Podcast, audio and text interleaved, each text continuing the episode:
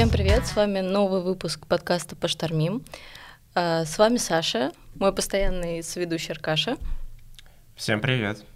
И с нами сегодня в студии гость, это Вера Кулешова. Привет. Вера, расскажи немножко про себя, чем ты занимаешься, как ты связана с digital миром. А, я веб-дизайнер, я делаю сайты, приложения, сервисы, занимаюсь этим уже почти 4 года, вот, сотрудничаю с IT-компаниями, маркетинговыми агентствами, ну и работаю на фрилансе. Сегодня мы поговорим про личный бренд, про то, что вообще происходит э, в digital-рынке с заказами, с э, площадками, сервисами и так далее. А, перед началом выпуска хочется отметить, сказать то, что Meta э, запрещенная в России организация, признана экстремистской, так же как Facebook и Instagram. А, мы не будем об этом говорить каждый раз, Надеюсь, то, что одного упоминания будет достаточно. Вера, ты всегда развивала свой Инстаграм как личный бренд. Что вот сейчас поменялось? Переезжаешь ли ты на другие платформы или продолжаешь развиваться там? Что вообще вот в, в плане личного бренда для людей, которые развивали в Инстаграме, да, себя продвигали, а, что сейчас поменялось? Uh, ну, однозначно я продолжаю развивать Инстаграм. Точно сейчас я бы сказала, что у меня период турбулентности, то есть я пока не могу до конца определиться с новой стратегией. Мы начали развивать параллельно сообщество ВКонтакте, мы это, я, я и мой таргетолог, вот, но Инстаграм остается, то есть после какого-то небольшого затишье, видно, что люди все равно туда возвращаются, и площадка как-то продолжает существовать в новых реалиях, а, и даже идут периодически запросы на заказы через Инстаграм. У меня, в принципе, Инстаграм был основной площадкой для привлечения новых заказов, но сейчас, так как у меня постоянные долгосрочные проекты, для меня это уже не столь актуально, поэтому я даю себе время подумать о том, как заново, как дальше строить личный бренд. Ну, то есть посмотреть за ситуацией, да, что вообще сейчас будет происходить, как, э, какие каналы развиваться и так далее. Ну да, потому что когда это все случилось, э, стал вопрос, то есть, что Инстаграм закрывают, куда бежать, что делать. У меня был телеграм-канал, я его потихонечку продолжаю развивать, но там свои правила игры, и я пока до конца не могу понять, в каком виде это делать создано сообщество ВКонтакте, которое тоже потихонечку растет, но не могу сказать, что сейчас приносит какие-то большие результаты на текущий момент, там, спустя месяц. И Инстаграм, который продолжает, но сейчас э, перестраивается моя работа, я думаю, как, как его менять, площ... как менять площадку под новые реалии и под свои новые задачи. А есть вот какая-то специфика за счет того, что вот все-таки Инстаграм, да, это такая про, про визуал. Ты, ты как э, дизайнер, да, Понятное дело, что там подстраивалось под реалии той площадки. Вот есть какие-то нюансы с ВКонтакте или с Телеграмом, вот именно с визуальной точки зрения? Есть ли что-то, что приходится адаптировать, э, какие-то новые правила игры в этих э, платформах? А если говорить про Telegram, то там, в принципе, визуал вообще не важен. То есть все-таки это больше... Люди привыкли воспринимать информацию текстовой, это скорее как рабочая соцсеть, поэтому там хорошо заходит текст, у меня хорошо заходит там аудио, какие-то мини-подкасты.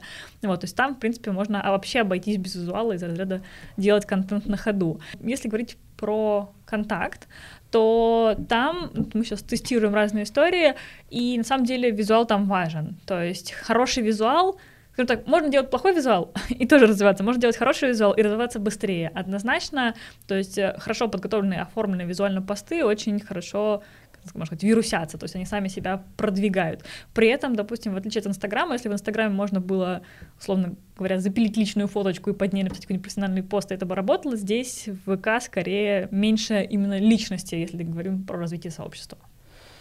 Ну, раз уж мы начали про переезд куда-нибудь из запрещенных э, соцсетей, э, что с бизнесом? Ну, то есть, э, есть ли сейчас какие-то запросы вот от э, интернет-площадок, которые вот для которых продвижение э, в Инстаграме это было вот основное. То есть у них не было ничего, вот они там продавали. Что сейчас происходит с этими бизнесами, если вот ты работала с какими-то такими?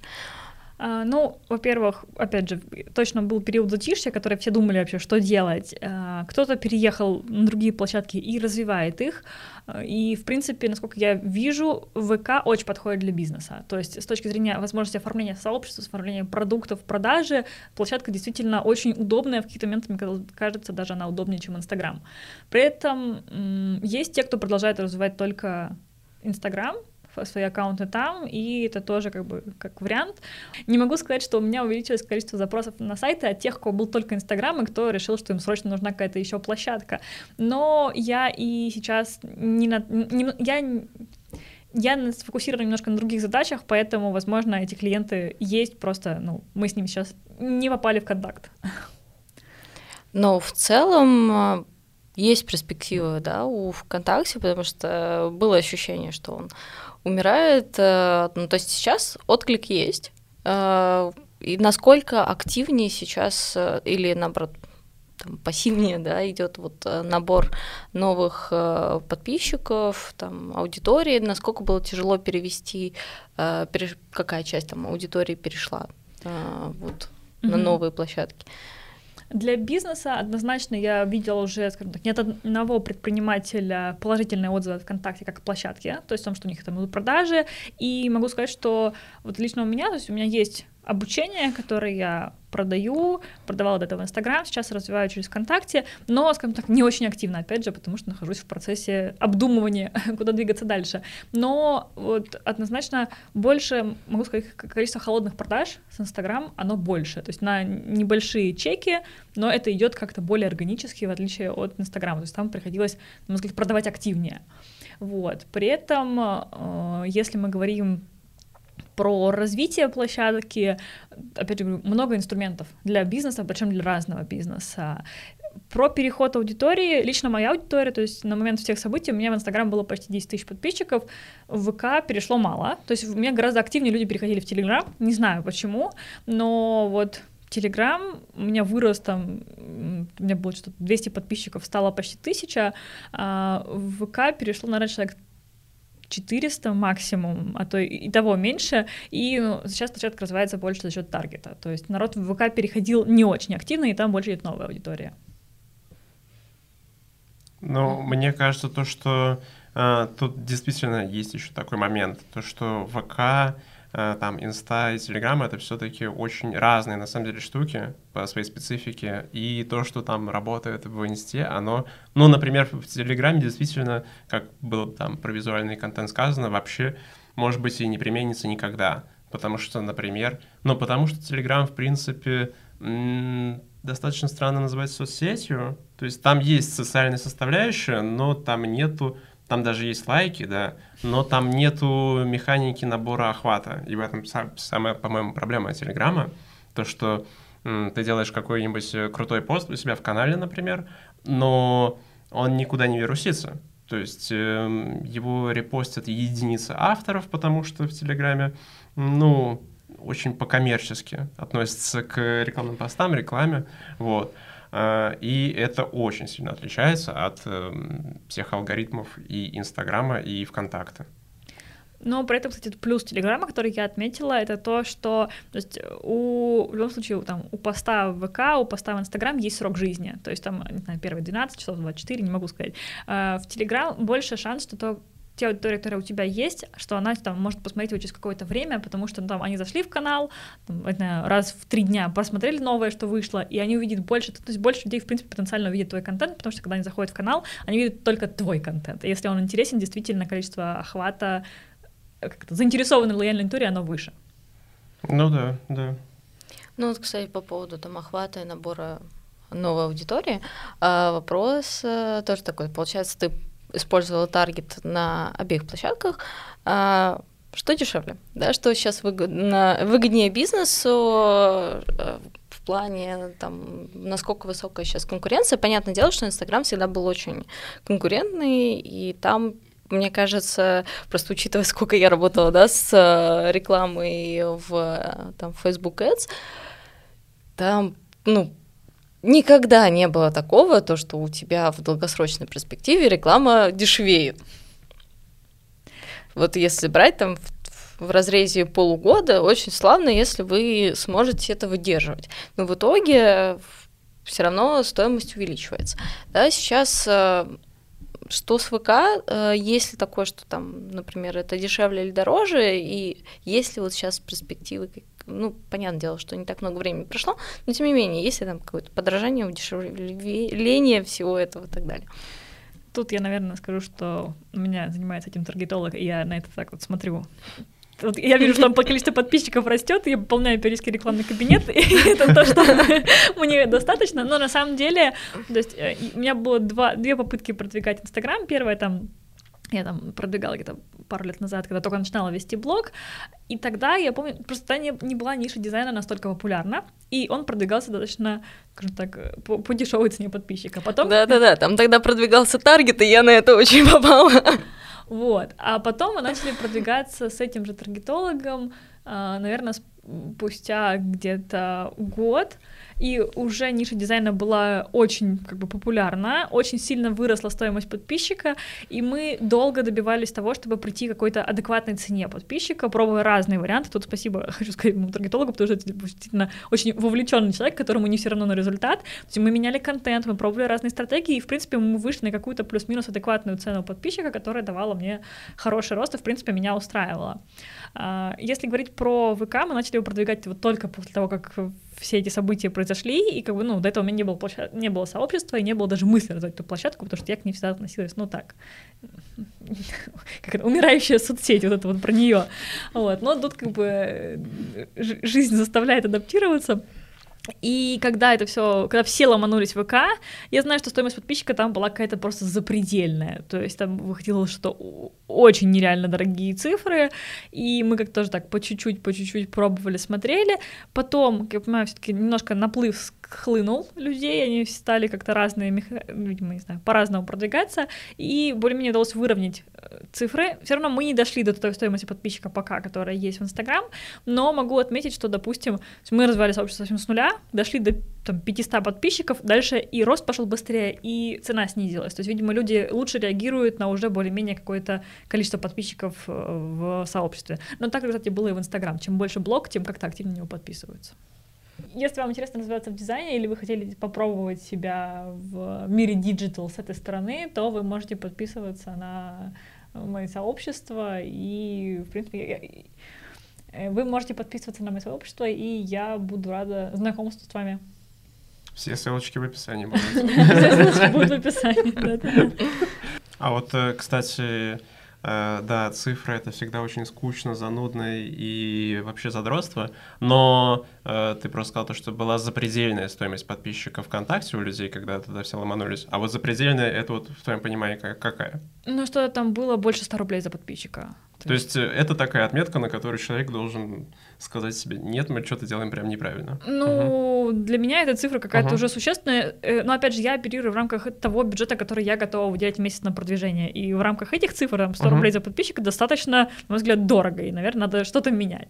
Ну вот, поэтому я помню, что когда мы начинали, в, опять же, в Таргет в Инстаграм, спустя перерыв, стоимость подписчика была что-то порядка 40, что ли, рублей, и тоже это казалось много. В итоге нам удалось ее хорошо снизить на там какой-то перспективе и держаться потом достаточно долго на этой плюс-минус более адекватной цене, но как бы после этого вот такая вот цифра была действительно немножко пугающей. Ну, я как человек, который занимается как раз набором а, зачастую подписчиков там и продажей, единственное, что хочу добавить здесь, что стоимость подписчика, стоимость лида, стоимость любой продажи для каждого там бизнеса, для каждого человека, для каждого блога будет разные, да, одно дело там для дизайнера, другое дело там то для человека, который показывает, как варежки вязать условно. Да, все зависит очень сильно от ниши, и, наверное, ну, как бы, опять же, и от, мне кажется, чека продажи, потому что чем, допустим, тебе дороже от чек одной продажи, тем дороже ты можешь себе позволить, условно говоря, лида. Чем тебе дешевле продукт, тем ну, дешевле тебе нужен подписчик, условно говоря. Ну, понятное дело, то, что если брать ту же недвижку, например, там даже стоимость клика может достигать там 10 тысяч рублей, да, и им это нормально, потому что они это отобьют. А какой-нибудь, я не знаю, там, заказ цветов э, не может себе позволить, ну, там и аукцион так не работает, э, тем не менее. Э, мне кажется, тут каждый бизнес э, смотрит, да, действительно, какая площадка для него подходит лучше, и я надеюсь, то, что для тебя там, ВКонтакте будет дальше э, также хорошо работать. А, что ты сейчас пытаешься продать через ВК или только пока набираешь аудиторию там? Да, а, вот с начала того, как мы начали развивать сообщество ВК, я оформила там два продукта, то есть я не продавала там свои услуги как дизайнера, то есть изначально была мысль развивать эту площадку больше для продажи обучающих услуг. То есть, потому что продажи там, своих услуг как дизайнера у меня шли, опять же, до этого через Инстаграм, и сейчас у меня есть два больших долгосрочных проекта, и, в принципе, я не нуждаюсь в каких-то дополнительных подработках, поэтому пока на этом акцента нет. У меня был там оформлен один небольшой продукт, и он, в принципе, вот как раз хорошо органически продавался. Плюс я набирала людей на там, интенсив, набирала их и через э, Инсту, и через ВК. Продажи, то есть вот было две продажи через ВК, начать того, что это небольшое сообщество, но это люди, мы как мы потом отследили, одна девушка у меня уже училась, а вторая, она перешла из Инстаграма в ВК, и вот из ВК уже, там, будучи подписана на сообщество, купила. Сейчас я, опять же, в таком в мыслях, но есть идея попробовать через ВК продавать продукты, скажем так, постоянного спроса. То есть не курсы какие-то с набором групп, там, не знаю, раз в три месяца как-то было, а там курсы, вебинары, которые можно купить, посмотреть, ну и дальше. То есть чтобы они были в постоянном доступе, в постоянном спросе, не приходилось делать большие... Ну, то есть, в принципе, механизм продаж ВК работает по-другому, и мне еще такие продажи полностью выстраиваю сама, приходится перестраиваться после запусков в Инстаграме на эту новую механику, и вот хочется построить это с меньшей вовлеченностью именно в процесс продажи. А вот раз уж мы начали говорить про обучение, да, есть ли сейчас в целом спрос, а, насколько люди готовы обучаться, может быть, наоборот, побежали в большей степени переобучаться на какую-то профессию, там, потеряв свою, а, либо есть, наоборот, какое-то снижение, и люди боятся там потратить деньги на обучение и думают, ну, я вот сейчас работаю и работаю, и, слава богу, место есть. А, ну, что могу сказать я? Я давно как бы, нахожусь в сфере онлайн-обучения, и я, в принципе, свое обучение почти уже как раз два года развиваю продаю, обучаю, все это делаю, могу сказать, что вот количество, то есть в любом случае все однозначно зависит от того, как ты продаешь. То есть ты продаешь, продажи есть, ты не продаешь, продаж нет. Это было до этого, это остается и сейчас, но сейчас однозначно поменялись механизмы продаж. То есть э, поменялись знаю, триггеры, на которые люди реагируют, поменялись те посылы, на которые их цепляют. А, при этом, допустим, среди фрилансеров и тех, кто до этого был, ну, кто понимал ценность обучения, кто понимал, что нужно развиваться, что, что нужно вкладываться в себя, эти люди продолжают учиться и сейчас. То есть они однозначно идут, они как-то развивают новые навыки, и это есть. А, вот касательно перехода с нуля, опять же, не могу сказать, потому что вот за, за это время у меня не было набора обучающих программ для тех, кто хочет сменить профессию. Я не, я не набирала с нуля, мы как раз последнюю группу запустили там, в 20-х числах февраля. И вот тут ничего сказать не могу. То есть как бы повышение квалификации и развитие текущих навыков, да, на это спрос есть, но опять же, я повторюсь, что все очень сильно зависит от того, какие действия ты предпринимаешь. Потому что я сейчас, честно говоря, не особо продаю, больше занимаюсь такими стратегическими мыслями, что делать дальше, куда вообще, в принципе, развивать, вести этот проект, потому что немножко меняются интересы, цели, и я вот думаю, а надо ли оно мне вообще? Или, может быть, сфокусироваться больше на профессиональном развитии своем как дизайнера. Ну, мне всегда казалось то, что если ты чему-то учишь, да, людей, ты этому э, ты сам для себя там лучше понимаешь. Э, возможно, для себя какие-то открываешь новые подходы, когда там ученики работу сдают, например, интересные. Да, это тоже есть, то есть однозначно развитие через учеников, оно тоже идет, э, но, допустим, я для себя сейчас просто понимаю, что, скорее всего, я буду менять формат. То есть если до этого я больше фокусировалась на группах, сейчас я понимаю, что у меня нету, ну, мне интереснее работать над большими проектами как дизайнер, поэтому у меня нет такого количества времени, как раньше я могла уделять, там, взять группу там, из 20 человек и с ними три месяца работать, уделяя много времени. Сейчас, возможно, я сфокусируюсь больше на индивидуальных учениках и консультациях, а вот большие группы пока, по крайней мере, на пару месяцев поставлю на паузу. Или какие-то вот такие вот предзаписи, да? Ну, да, либо просто курс, который можно купить.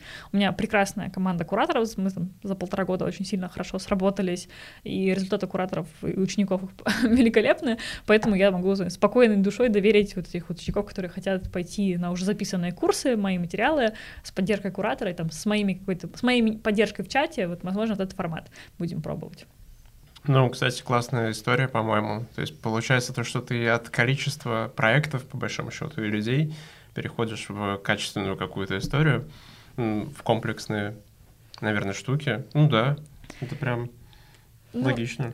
Да, именно так и есть, потому что если до этого я в основном брала количество, там, сделать за месяц там, 10 лендингов, ну, больше клиентов, сейчас как раз я поняла, что мне интереснее игра в долгую, большие проекты, какие-то масштабные дизайн-задачи, где можно действительно это, почувствовать, что ты делаешь что-то большое, значимое и ценное, и вот как-то вот да, мне еще кажется, то, что когда вот ты попадаешь в такой жизненный, не знаю, конвейер дел, которые, ну, ты, конечно, можешь эти дела всегда улучшать, да, э, не знаю, там, учить людей лучше или пропускать через себя большее количество людей, но есть ощущение, то, что после там, полугода э, этого процесса ты каких-то скачков развития, ну, перестаешь делать, вот, и, наверное, после этого хочется приходить э, к чему-то прекрасному. Ну, да, однозначно какой-то последний год у меня вот какой-то такой плата достигнута, и я понимаю, что та точка, которая есть сейчас, я вот уже ее переросла, и мне, как было раньше, развивать пока не интересно. Поэтому как раз и вот площадки новые, как раз возможности новые, ну, посмотрим. Пока не знаю, куда это все приведет. Ну, кстати, по поводу там новых площадок и всего остального, а есть ли какие-то, ну, всем понятно вот по поводу соцсетей, это все в этом варятся, и диджитальщики, там, и обыватели, и все остальные. А вот в плане работы, в плане дизайна, в плане там, обучения, есть ли какие-то вещи, которые тоже а, пришлось э, менять за счет того, что там где-то что-то не поддерживается, где-то что-то заблокировали и так далее? Есть ли вот такие проблемы, которые ну, не очевидны да, для тех, кто с этим не работает? Mm-hmm. Э, лично меня это коснулось не сильно, но я из тех дизайнеров, которые практически не работают с пакетом Adobe. Как-то я его сразу не очень слюбила. И я пользуюсь другими программами, я работаю в фигме, и, ну, ее ограничения коснулись только там с точки зрения оплат как бы проблема с оплатами, но там достаточно большой бесплатный функционал, я им пользовалась до, и я продолжаю пользоваться им, то есть как бы напрямую там каких-то ограничений не столкнулись. Единственное, что тоже, когда была паника, что, может быть, э, все Apple техника будет заблочена, я отключила уведомление, обновление системы, и, но на этом все как бы ограничилось. Да, э, вот был тоже там сервис, который позволял классно, быстро э, делать там обтравку фото, и он стал недоступен. Э, ну, приходится как-то выкручиваться и что-то делать такое. Но в целом не могу сказать, что меня это сильно коснулось с точки зрения там сервисов, ограничений и всего такого. Э, я на работе тоже заметил то, что у меня коллеги, которые дизайном занимаются, ну, у них, э, они вроде бы продолжают работать в той же фигме и, наверное, даже в том же Adobe, но оплачивают через крипту, там, короче, какие-то такие схемы. Ну да, я знаю, что подписки Adobe можно оплачивать да. через вот карты зарубежных банков, но, опять же, говорю, я не особо пользовалась Adobe до этого, поэтому сейчас, когда у меня закончилась подписка, я думаю, ну, ладно, не буду и продлять, как бы необходимости в этом особо нету, но, опять же, потому что я больше работаю с э, интерфейсами, и мне как бы Adobe не очень для этого нужен. Да, но все равно проблема альтернатив, она, ну, достаточно остро, на самом деле, стоит, хотя вот дизайн, наверное, зацепило меньше, чем некоторых других э, ребят, потому что какую-то альтернативу той же фигме, ну, придумать даже невозможно. Ну, есть, кстати. Есть? Это когда, да, когда вот шла, шла эта волна, что вот сейчас нам закроют фигму, там показали, mm. что есть несколько сервисов, и действительно они есть, возможно, они не такие там удобные, продвинутые, но, в принципе, насколько я, я их не успела изучить, потому что как бы я сидела с полной уверенностью, что, наверное, все будет нормально, вот, но э, альтернативы есть. Хотя вот, наверное, графических дизайнеров, которые там плотно связаны там, с фотошопом и с иллюстратором, им, наверное, как-то приходится сложнее. А можешь назвать парочку альтернатив? Фигма, я знаю, что есть сервис Icon 8, по-моему, и у них вот есть какая- какая-то вот э, сейчас не вспомню название, надо mm-hmm. смотреть, но вот у них есть программа, она тоже, она скачивается на компьютер, она устанавливается, она не завязана, по-моему, на облако, как Figma, вот, в общем, надо поискать. Угу, хорошо. Ну, кто хочет, тот найдет теперь уже, так что... Но точно альтернативы есть. А, супер. Ну, меня просто такие вещи не коснулись.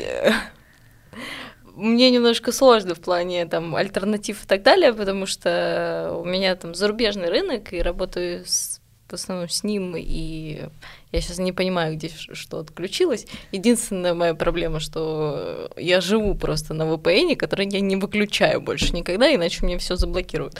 Э, только, только, только на этом у меня есть какая-то разница. Еще очень важный э, пункт, который хотелось бы обсудить сегодня, это вообще, что сейчас происходит на рынке, ну, по крайней мере, там, вот с твоей точки зрения, потому что мы, когда сейчас э, в канале нашем, там, Digital Hunter Jobs пытаемся найти вакансии, э, мы видим то, что рынок схлопнулся, что вакансий прям значительно меньше. Я просто помню, как я заводила там свою должность, да, условного там перформанс-менеджера, и видела сотни вакансий. Сейчас не так давно я зашла э, на всем известный Headhunter, да, и увидела 9 вакансий. Ого.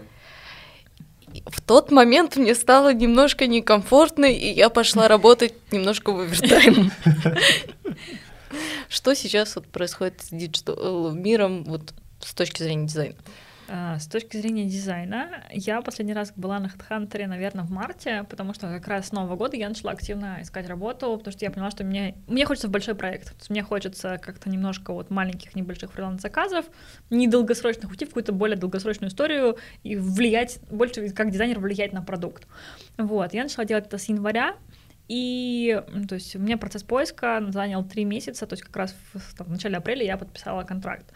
Сначала в вакансии было все, вроде все как всегда. Я даже, у меня было собеседование в компании из а, Англии 22 февраля, нет, 23 февраля у меня было с ними собеседование, они сказали спасибо, что вы вышли на собеседование в праздник, вот, тогда же на собеседование спросили, когда вы готовы выйти на работу, я сказала, что до, с понедельника, они такие, ну окей, завтра мы там пришлем вам там, типа, предварительные документы. Э, в итоге в понедельник они мне прислали отказ, ну, как бы, по, вероятно, всем известным событиям. Вот, после этого я немножко впала в ступор, потому что это событие, ну, такой, такой отказ выбил меня, честно говоря, из колеи, когда все уже дошло до, до момента оффера. А, но я продолжила откликаться, продолжила искать, и в итоге, получается, за март, то есть как раз в начале марта я откликнулась а, на вакансию, месяц там тестовых собеседований и всего прочего, в начале апреля мы подписали с ними а, договор. Вот. И все это время я не заметила снижения количества вакансий. То есть вот э, даже в марте я продолжала, когда там, пока был процесс э, собеседований и тестовых в этом компании, я продолжала откликаться, ну, потому что ты никогда не знаешь результат, пока у тебя нету подписанного договора. Вот. И в тот момент я не заметила снижения количества вакансий, плюс, э, получается, в любом случае был большой поток оттока IT-кадров из России, mm-hmm. однозначно за март, и количество освободившихся мест все равно значительно. По крайней мере, вот в, с точки зрения дизайна я видела много вакансий от крупных компаний, то есть э, в любом случае поиск дизайнеров продолжается и активный. Возможно, если зайти сейчас, что-то что изменилось, я не заходила там последний месяц, но вот, допустим, у меня была в марте на консультации девушка, которая тоже хотела устроиться в компанию, мы с ней как раз проводили консультацию на тему, как там подготовить резюме, как откликаться, как делать тестовые вакансии э, и тестовые задания, и она мне вот как раз э, писала на днях, что она в активном процессе собеседований тестовых, и, в общем-то, ну, как-то особых таких тоже проблем нету. Единственное, что тоже, когда я откликалась в марте, в один момент я заметила, что количество отказов резко выросло. То есть если раньше, условно говоря, там на 10 отправленных откликов на вакансию будет там два предложения сделать тестовые, два отказа и еще 6 будет не просмотрено, то тут все сместилось то, что там таких два, те же самые два отклика, а все остальные там 8 будут отказы. То есть то ли стали более тщательно просматривать э, ну, как бы все отклики и давать какой-то ответ. Ну, то ли, ну, в общем, что-то, что-то изменилось. Как-то было ощущение, что больше выросла конверсия именно просматриваемых откликов. Очень, мне кажется, интересное наблюдение, то, что количество откликов, в принципе, оно, получается, осталось примерно тем, тем же, только люди начали тщательнее, что ли, как-то подходить ну, вот к воз- подбору персонала. Возможно, просто количество, скажем так, положительных откликов осталось то же самое. И тут, кстати, меня часто спрашивают, что вот там я новичок, я отправил 10 откликов, мне Мгм. два положительных ответа. Это, наверное, плохо. Я могу сказать, что на самом деле, проверив в дизайне, неважно, будешь ты новичком, будешь ты там дизайнером с огромным опытом, чаще всего количество там откликов, которое перейдет там, в дальнейшее собеседование, оно примерно одинаково. Я на этот счет даже смотрела э, статистику сотрудника дизайнера из Google, он как-то делал прям исследование на этот счет, и то есть там все равно у тебя будет примерно плюс-минус одинаковое количество положительных откликов. А вот именно проце- количество отказов по вакансии, то есть не вакансии, которые зависли в непонятном состоянии, а именно пришел отказ, что мы не готовы дальше рассматривать, это количество выросло. Не знаю почему, но вот в какой-то момент я заметила прям такой резкий всплеск вот этого Именно количество отказов. да, именно количество отказов. То есть, если раньше полов- больше половины висело в состоянии, там, типа, отклик не просмотрен, либо он просмотрен, но не отвечен, а тут как бы нет. Не знаю. Ну, А у тебя вообще в открытом э, доступе резюме или ты именно только э, откликаешься? у меня в открытом, но у меня HeadHunter, допустим, никогда не работал как площадка такая, как это, па- пассивного поиска заказов. В этом пла- плане у меня работает там Behance, дизайнерская площадка с портфолио, где напрямую висит портфолио, и оттуда, да, какие-то там запросы на работу приходили. Причем как фриланс, так и офис. Кстати, кстати, на фрилансе, вот если мы говорить про вакансии, то однозначно был период затишья, то есть вот там после всех этих февральских событий пару недель было резкое снижение вообще всех там, вакансий в всяких компаниях, э, ну, в всяких каналах, и вот где я периодически там отслеживаю, что они есть. Потом как-то сейчас вроде все вернулось какое-то более-менее адекватное состояние. И опять же, в том же самом Инстаграме мне запросы периодически приходят на дизайн, как бы, и то есть в, в этом плане, и, и те заказчики, которые мы там начинали работу в феврале, которые там встали на паузу и такие, типа, заморозились, сейчас мы вот и там дозавершали несколько проектов. То есть как-то все вернулись более-менее в привычное русло. Ну, это, по-моему, супер вообще здоровски. Потому что, э, то есть, получается, что, в принципе, ну, какой я, по крайней мере, могу сейчас сделать вывод, то, что если, в принципе, количество нанимаемых дизайнеров, оно, ну, понятно, что, наверное, уменьшилось, но уменьшилось не драматично э, после недавних событий, значит, все-таки количество диджитальных проектов и продуктов, оно, ну, не сократилось раза в три. А, Наверное, изменилась как-то их специфика. А, Многие, наверное, сейчас пилят внутренние проекты, действительно э, ждут, когда медиапространство снова, может быть, э, будет свести. Вот. Но клево то, что эта часть, э, она остается важной. Ну, что я заметила по своим просмотрам резюме, ну, мало того, что оно несколько упало, меня раньше смотрели такие прям крупники, прям что-нибудь такое, медиа-холдинги, что-нибудь, щ- что, что сейчас, сейчас условно шиномонтаж, ме- ме- мебельные центры, что-нибудь такое. Ну, то есть именно э, масштабы бизнеса, да, вот они, вот крупные бизнесы сейчас в основном, э, ну, наверное, они просто сейчас решают вопрос, что делать с айтишниками, как, как их э, беречь, потому что, насколько я знаю, там ряд компаний крупных, они заявили о том, что они приостанавливают, да, набор э, специалистов для того, чтобы там кому-то подкинуть премию или увеличить зарплату и так далее на Да. этот момент времени. Вот поэтому, да, есть ли вот падение качества, скажем так, э, заказов, или этого ты не наблюдаешь, вот хотя бы вот на уровне фриланса или на уровне того, что ты просматриваешь там периодически. На уровне, вот лично моем, я этого не заметила. То есть я как бы откликалась и в крупные компании, и там в крупные банки, допустим, когда я уже я, в принципе, всегда работала на фрилансе, я никогда как дизайнер не работала в офисе, и когда тут сейчас все дошло как бы до, до ручки, я уже мысленно была готова тем, что я, окей, даже выйду в какую-нибудь большую корпорацию, в какой-нибудь крупный банк. А в итоге все сложилось наилучшим для меня образом, и я осталась на своем полном свободном графике работы проектно, вот, но при этом я устроилась в достаточно крупное маркетинговое агентство, и я вот смотрю сейчас, что у них появляются там и вакансии маркетолога, и вакансии СММщиков, то есть они сейчас ищут специалистов, э, и, в принципе, как бы, то есть, как-то поиск персонала продолжается.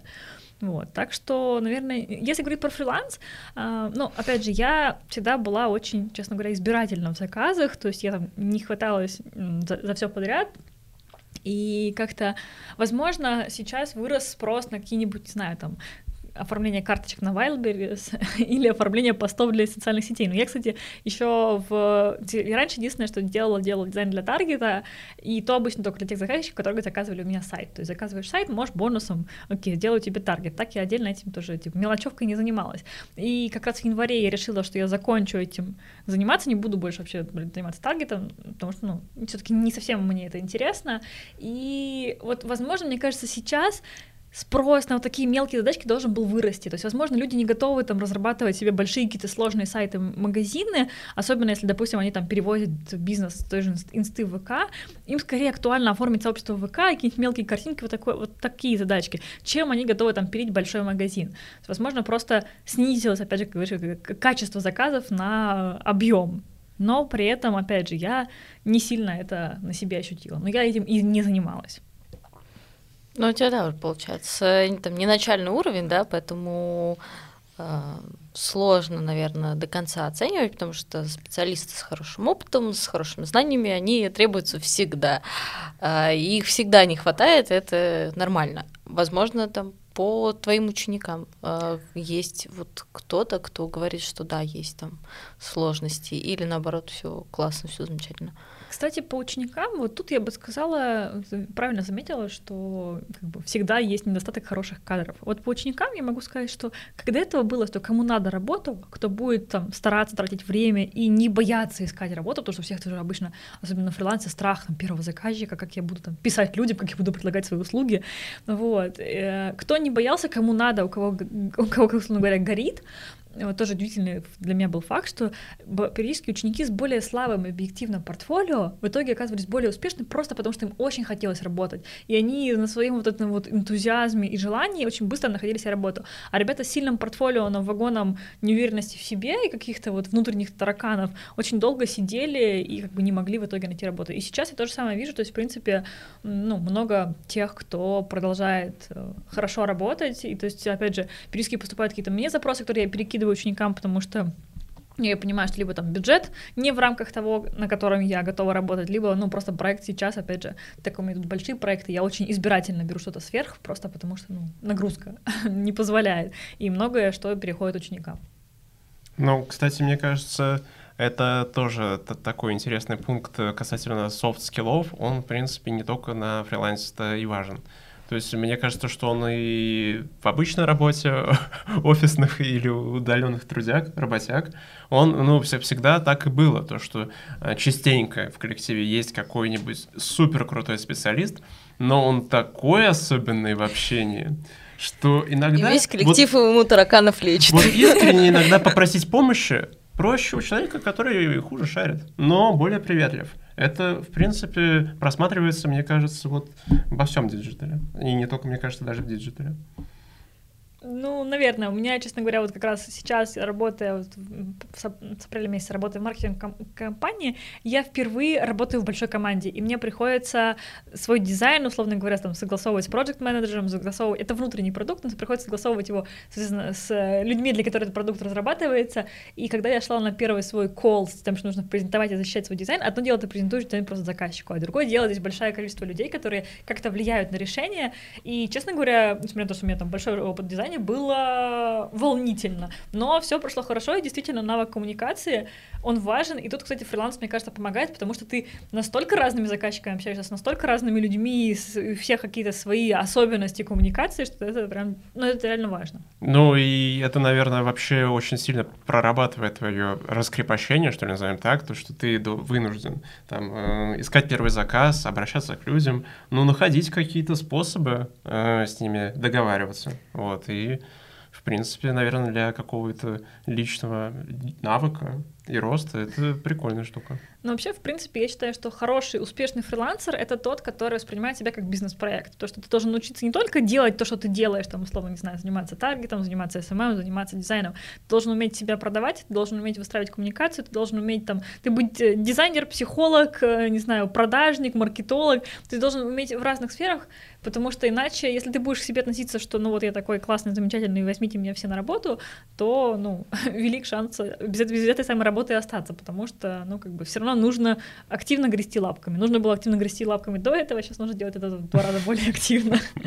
Ну, мне кажется, кстати, это касается не только фрилансеров. Ну, то есть, если ты даже работаешь э, на компанию, можно просто к этому относиться как к, одному большому заказчику, ну, условно, да, и тут тоже важно понимать, какой профит ты можешь там вынести для себя, да, какие, как, как-то выучиться, что получить, э, и относиться к этому как к какому-то бизнес-партнерству, потому что, условно, если ты относишься к этому как моя хата с краю, я вообще тут просто работник, я прихожу окладик э, сидеть, э, как бы отсиживать, ну, наверное, это к тебе как специалисту потом аукнется, да, и ты не будешь развиваться и и, и в принципе, и все. И будешь сидеть на своем окладе там 8 лет э, в одной компании, э, не сидеть, не отсвечивать какой-нибудь должности непонятной. У меня просто... даже нет большого опыта работы в корпоративных структурах, но, наверное, да, если Мне... ты хочешь развития, тебе в любом случае нужно как-то вкладываться в себя, во время, в людей, и, не знаю, в развитие своих разных навыков. А если вот говорить про развитие навыков, э, про развитие себя, да, вкладывание, мы об этом не первый раз упоминаем, да, за этот подкаст, что ты, может быть, можешь посоветовать э, людям на разных уровнях, э, потому что одно дело новичок, там, в принципе, понятно, ты пошел на какое-то там повышение квалификации, обучился какому-то очередному инструменту там, и так далее.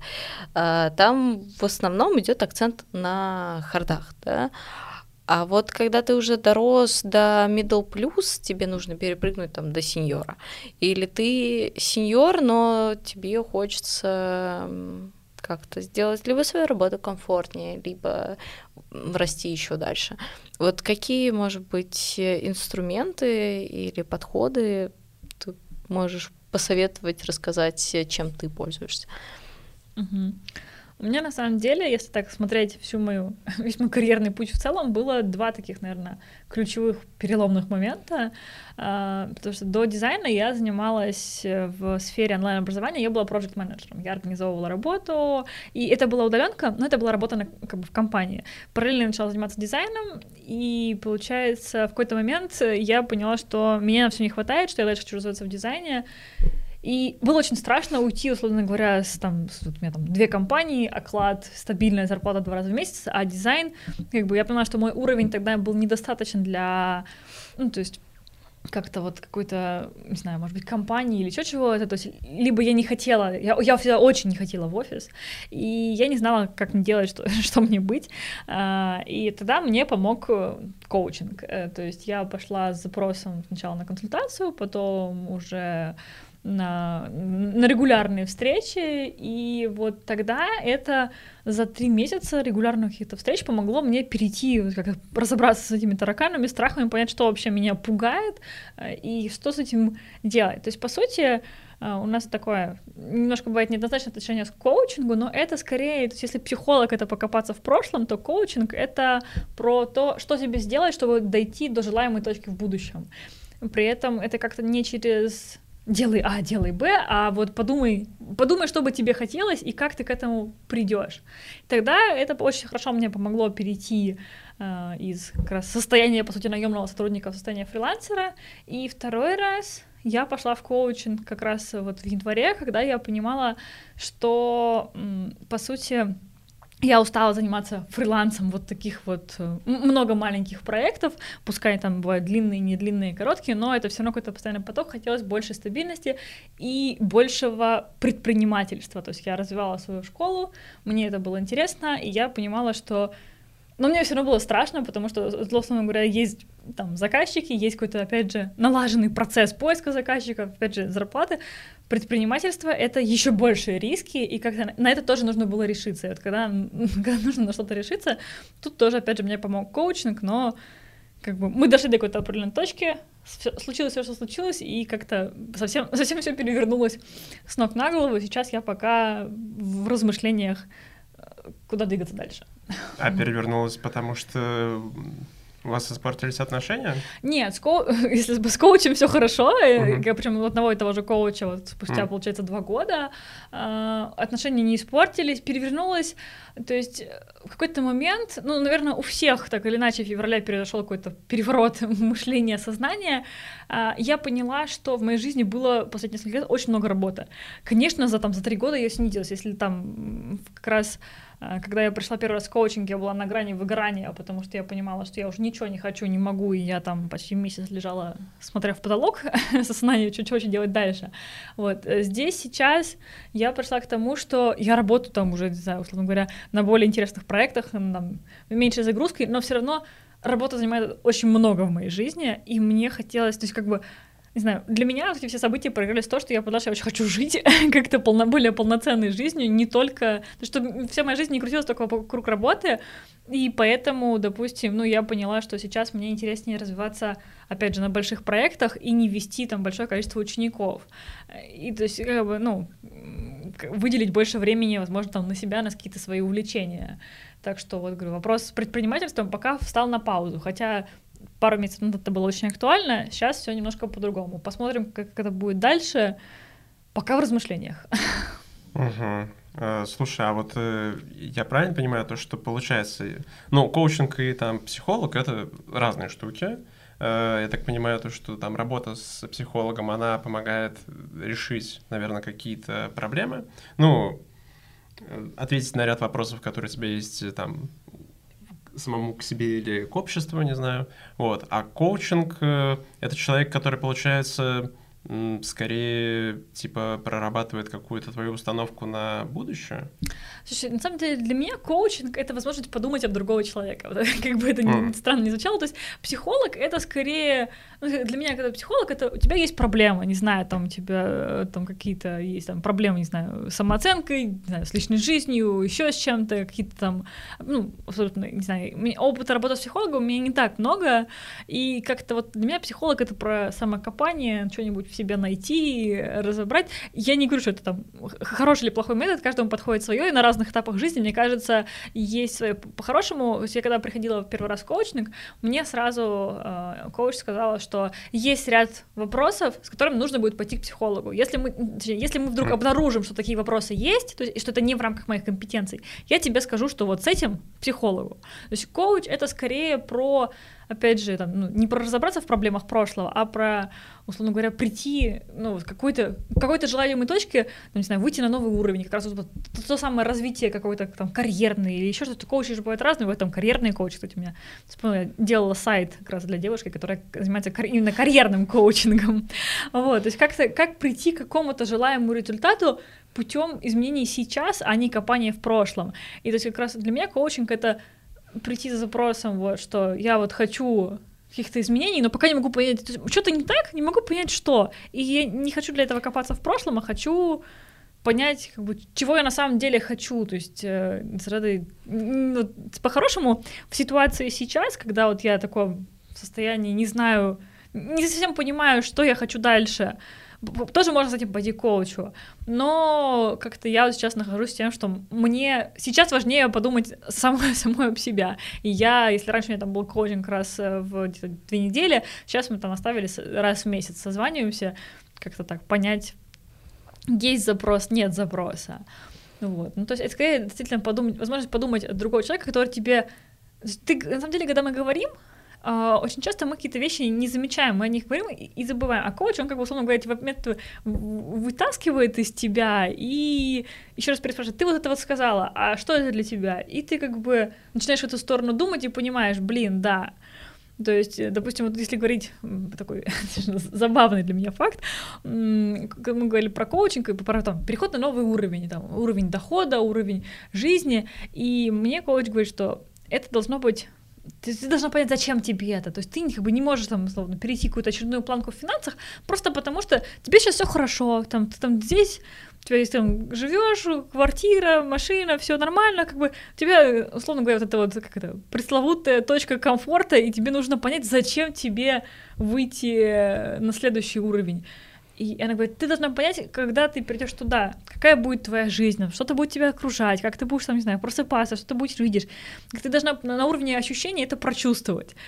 И вот я пыталась потихонечку себя выудить, единственное, что мы успели выудить до того, как все произошло, я пыталась понять, что же такое должно быть, вот как это, условно говоря, э, триггер следующего уровня жизни. И оказалось, что для меня это вот, чтобы у меня зимой были вкусные сочные помидоры. Вот это вот. Я потому что если я буду всегда, всегда покупать эти помидоры и не думать, что они это по 500 рублей за килограмм помидора, это будет для меня каким-то ощущением, что да, вот это вот какой-то следующий уровень. Это вот единственное, что мы успели откопать, но я тогда посмеялась сама себя, но вот как-то так. И вот через ощущение, через осознание, через какой-то ну, поиск новых смыслов, наверное, коучинг — это вот про это.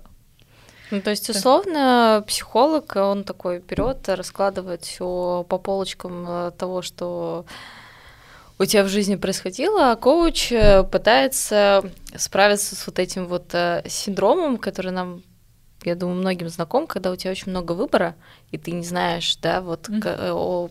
пытается вот этот вот процесс, вот этот алгоритм для тебя выстроить из кучи-кучи веточек возможных. Я же правильно понимаю, как, как это все работает? Ну, по сути, да, для меня коучинг — это, на самом деле, понять, что ты на самом деле хочешь, потому что, опять же, вот я на себе это значит, ощутила, что для меня было очень сильное влияние Инстаграма, как, знаете, в красивых картинок. Вот я, я тут... после этого в депрессии сижу, если честно. Потому что тут вот одно, а тут вот другое, и ты хочешь и третье, и пятое, и десятое, и тебя разрывает, и ты не знаешь, что ты на самом деле хочешь. И, ну, наверное, психолог тоже с этим может помочь, просто, ну, как бы, на мой взгляд, немножко разные инструменты у коучей и у психологов, психологов, и, ну, как бы, мне действительно коуч — это вот прийти подумать об человека, позадавать как-то, э, сформулировать запрос, позадавать э, вопросы ему, точнее, наоборот, коучинг задает вопросы тебе, и ты как-то практически этот вопрос ты размышляешь и думаешь, блин, а на самом деле я вот этого хочу. И, ну, вот как раз последняя встреча с коучем, когда вот я сидела, в таком подавленном состоянии, говорю, что вот, у меня там были планы там, про развитие бизнеса, еще что-то, еще что-то, а все это случилось, и я говорю, я понимаю, что я не хочу там развивать бизнес, я хочу жить, я хочу вот сейчас, не знаю, там, больше, по, по два часа в день с собакой на, в парке в обед гулять, я хочу, не знаю, то, все, пятое, десятое, и, говорю, и как быть, типа, я же сейчас продаю свои, там, условно говоря, цели, которые были у меня там пару недель назад. А мне сказали, что на самом деле у тебя просто поменялись цели, и это тоже нормально. То есть иногда услышать, что то, что ты, что ты хочешь, или то, что ты к чему-то идешь, это нормально, это тоже очень, очень ценно. Коуч — это такая прям очень... Э, это очень бизнес-подход. Да, он не про то, чтобы проработать э, твои травмы психологические, а вот именно с бизнесовой точки зрения вот собрать э, тебе как какую-то стратегию. Это вот, в принципе, как ты идешь к начальнику и говоришь, слушай, я тут хочу поднять себе зарплату и поднять себе там ну, должность. И вы пишете э, себе KPI вот с, вот с этим начальником, да, что, что он тебе говорит, да, окей, я тебе поднимаю зарплату, поднимаю должность, если ты достигнешь этого, вот такие-то сроки. В принципе, как я понимаю, коуч условно делает для тебя как раз вот этот э, путь э, более структурированным э, и вот какую точку и помогает разобраться в этой точке именно вот с бизнесовой точки зрения, а не разобраться в том, что э, 10 лет назад тебя укусила собака, и поэтому теперь ты шарахаешься там от каких-нибудь там изображений, не знаю, собак на картинках, ну, условно.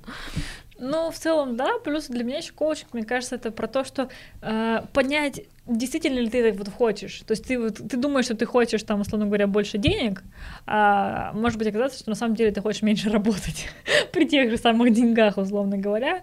Вот, но да, составить как бы план по достижению каких-то твоих э, целей и, ну, и, и самому понять, что тебе для этого нужно сделать. То есть коуч, он там не говорит тебе, то есть в коучинге, на мой взгляд, не так много, если в там, работе с психологами, много каких-то там проработок, упражнений, копания в прошлом, там вот подумайте об этом, провизуализируйте, не знаю, это, вспомните, когда там вас, не знаю, что с вами случилось в детстве, и какой отпечаток это наложил на вашу жизнь, а здесь именно про тебя здесь и сейчас, и как тебе прийти вперед. То есть, опять же, это про разное, и это для разного периода, наверное, жизни, для решения разных вопросов. Но, в принципе, по-моему, звучит немножко как психотерапия 2.0. Э, то есть не то, что я сейчас э, ставлю на чем-то там крест и скептично это оцениваю, просто, ну, по факту, получается, коуч, он тоже пытается помочь тебе найти для тебя, ну, наиболее правильный путь. Ну, наверное, да, просто у нас, мне кажется, почему еще такое скептическое отношение к коучингу, потому что все, не знаю, мне кажется, вспоминают Тони Робинса, который вперед, да, да, да, да ты все, ты все сможешь, у тебя все получится, а здесь скорее э, подумай, как ты сможешь достичь чего ты хочешь подумай, что тебе нужно сделать для этого, подумай, какие шаги предпринять, и на самом деле, ну, я согласна, что чаще всего все от это на самом деле внутри нас, и мы просто не всегда, во-первых, не всегда их видим, и не всегда хотим их признавать, вот, и иногда, как бы, опять же, просто честно себе признаться, что нужно сделать, и начать это делать, потому что иногда страшно, иногда, как бы, непонятно, иногда ты еще сам сомневаешься и не уверен, что тебе вот это вот надо, вот, и коуч, он помогает как-то условно говоря, тоже там рассадить тараканов в твоей голове, но именно скорее про... То есть, наверное, психолог — это больше про здесь сейчас. То есть ты здесь сейчас, не знаю, ощущаешь там тревогу, страх, переживания, ну, какие-то негативные истории, ты хочешь от них избавиться. И вот психолог, наверное, помочь, помочь про это. Хотя опять же, я как бы... Это, это конкретно на моем опыте работы с психологами, возможно, у кого-то есть другой, и я знаю, что многим терапии, люди годами в терапии, и им это очень сильно разви- помогает развиваться. То есть я там слежу в Инстаграм тоже за одной девушкой, предпринимателем, и у нее прям... Она прям пропагандирует терапию, и действительно видно, что ей это очень многое дает. Но как бы каждый находит для себя свое. Если вам вдруг это отвлекается, можно это попробовать. Да, э, прям целиком согласен. Использовать надо явно то, что тебе просто больше подходит, и, и то, чему больше доверяешь. Потому что, ну, не знаю, приходить к тому же психологу и там не доверять ему, это, ну, время терять на самом-то деле. И свое, и специалиста. Вот, поэтому...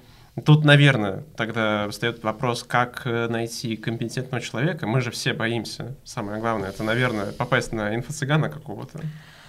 Оу, ту... Ну, кстати, вот с точки зрения коучей я как-то не встречала особо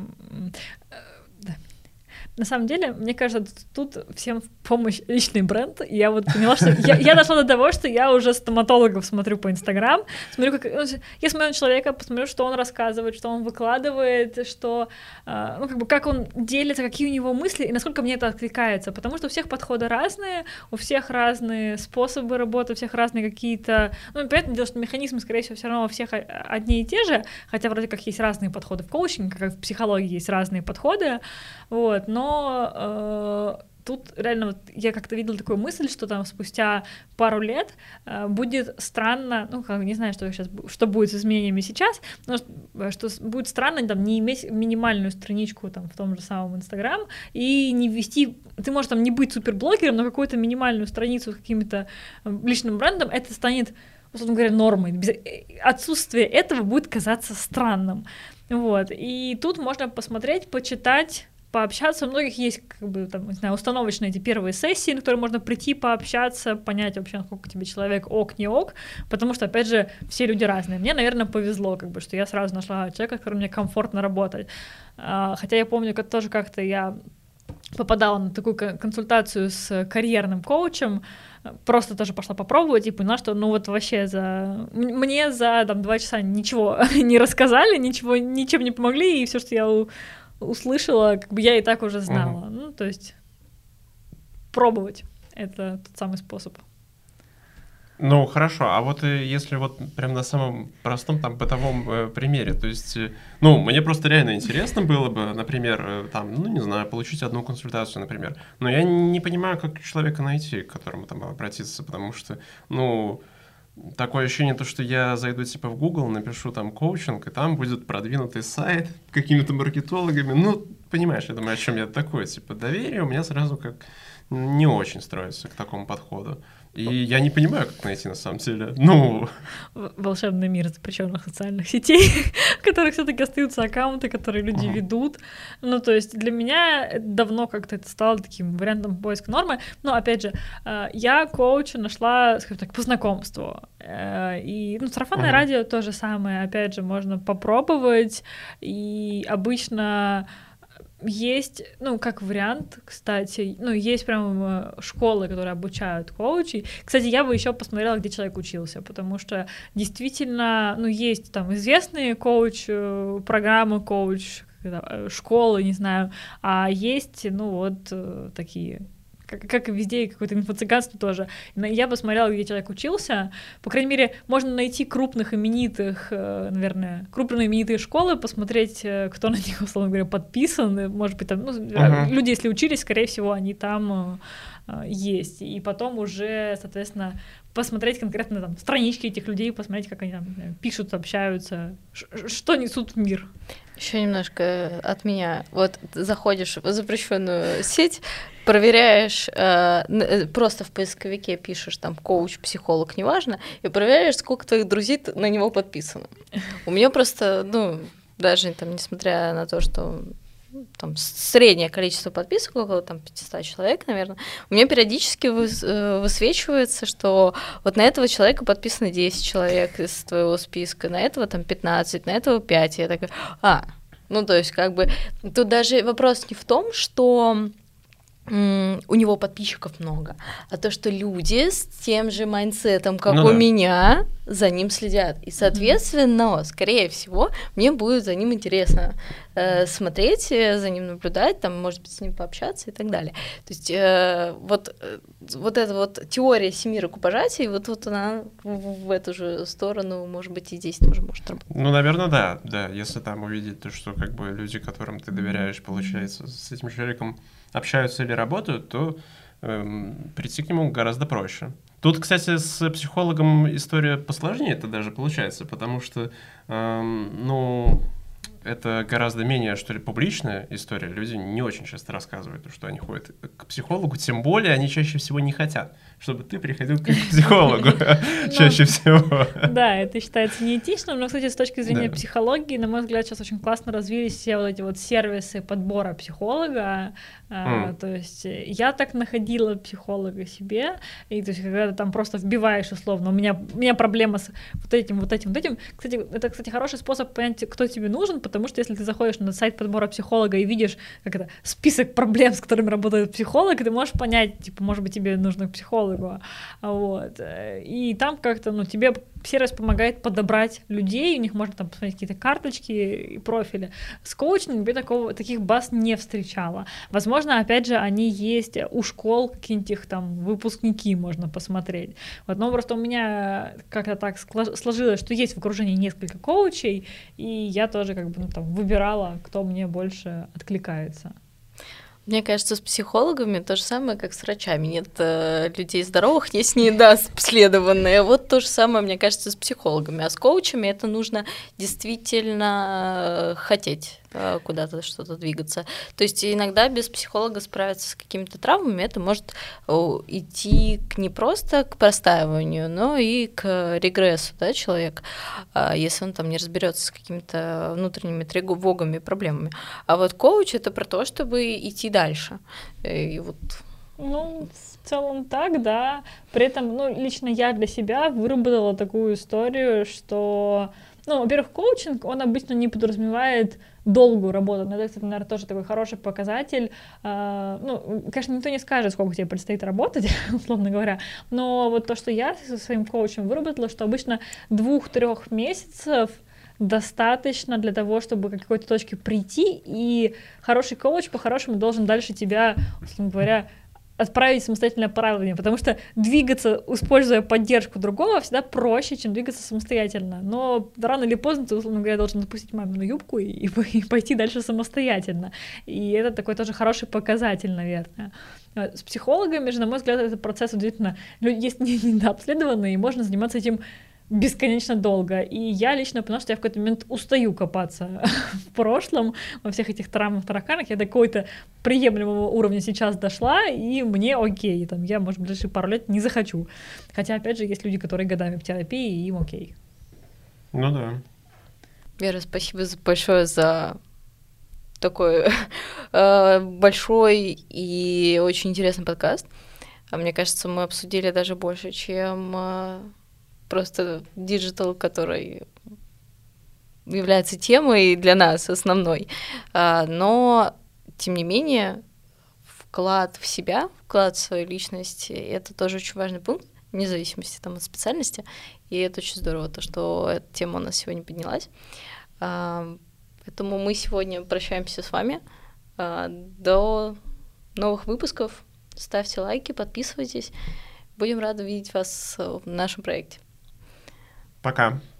Пока.